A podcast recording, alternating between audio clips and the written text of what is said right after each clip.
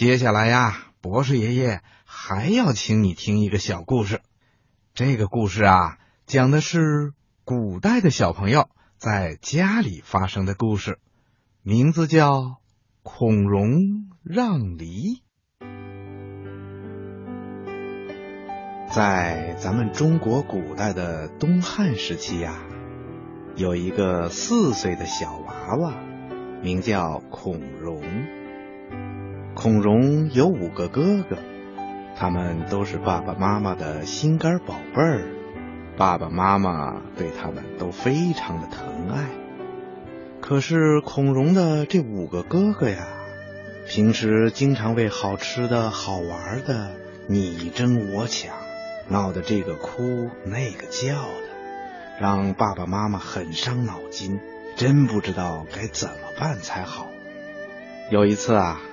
爸爸的一个朋友送给他们一筐大鸭梨，呵，这一筐大鸭梨呀，一个个黄澄澄、水灵灵的，谁看了都想咬一口尝尝。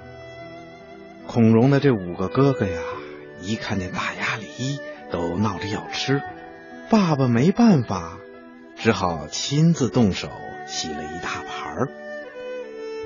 可是啊，还没等爸爸把盘子放好呢，孔融的这五个哥哥就一窝蜂的拥了上来。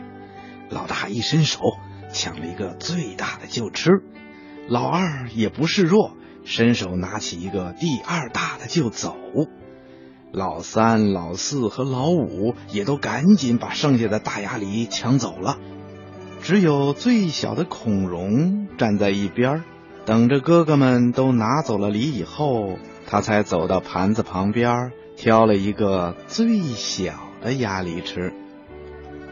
爸爸在一边看到了，心里非常的惊奇，就问孔融：“蓉儿，你为什么要拿一个最小的梨呀？”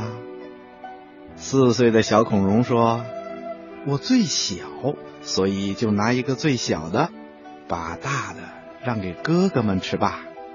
爸爸听了，心里真是高兴极了。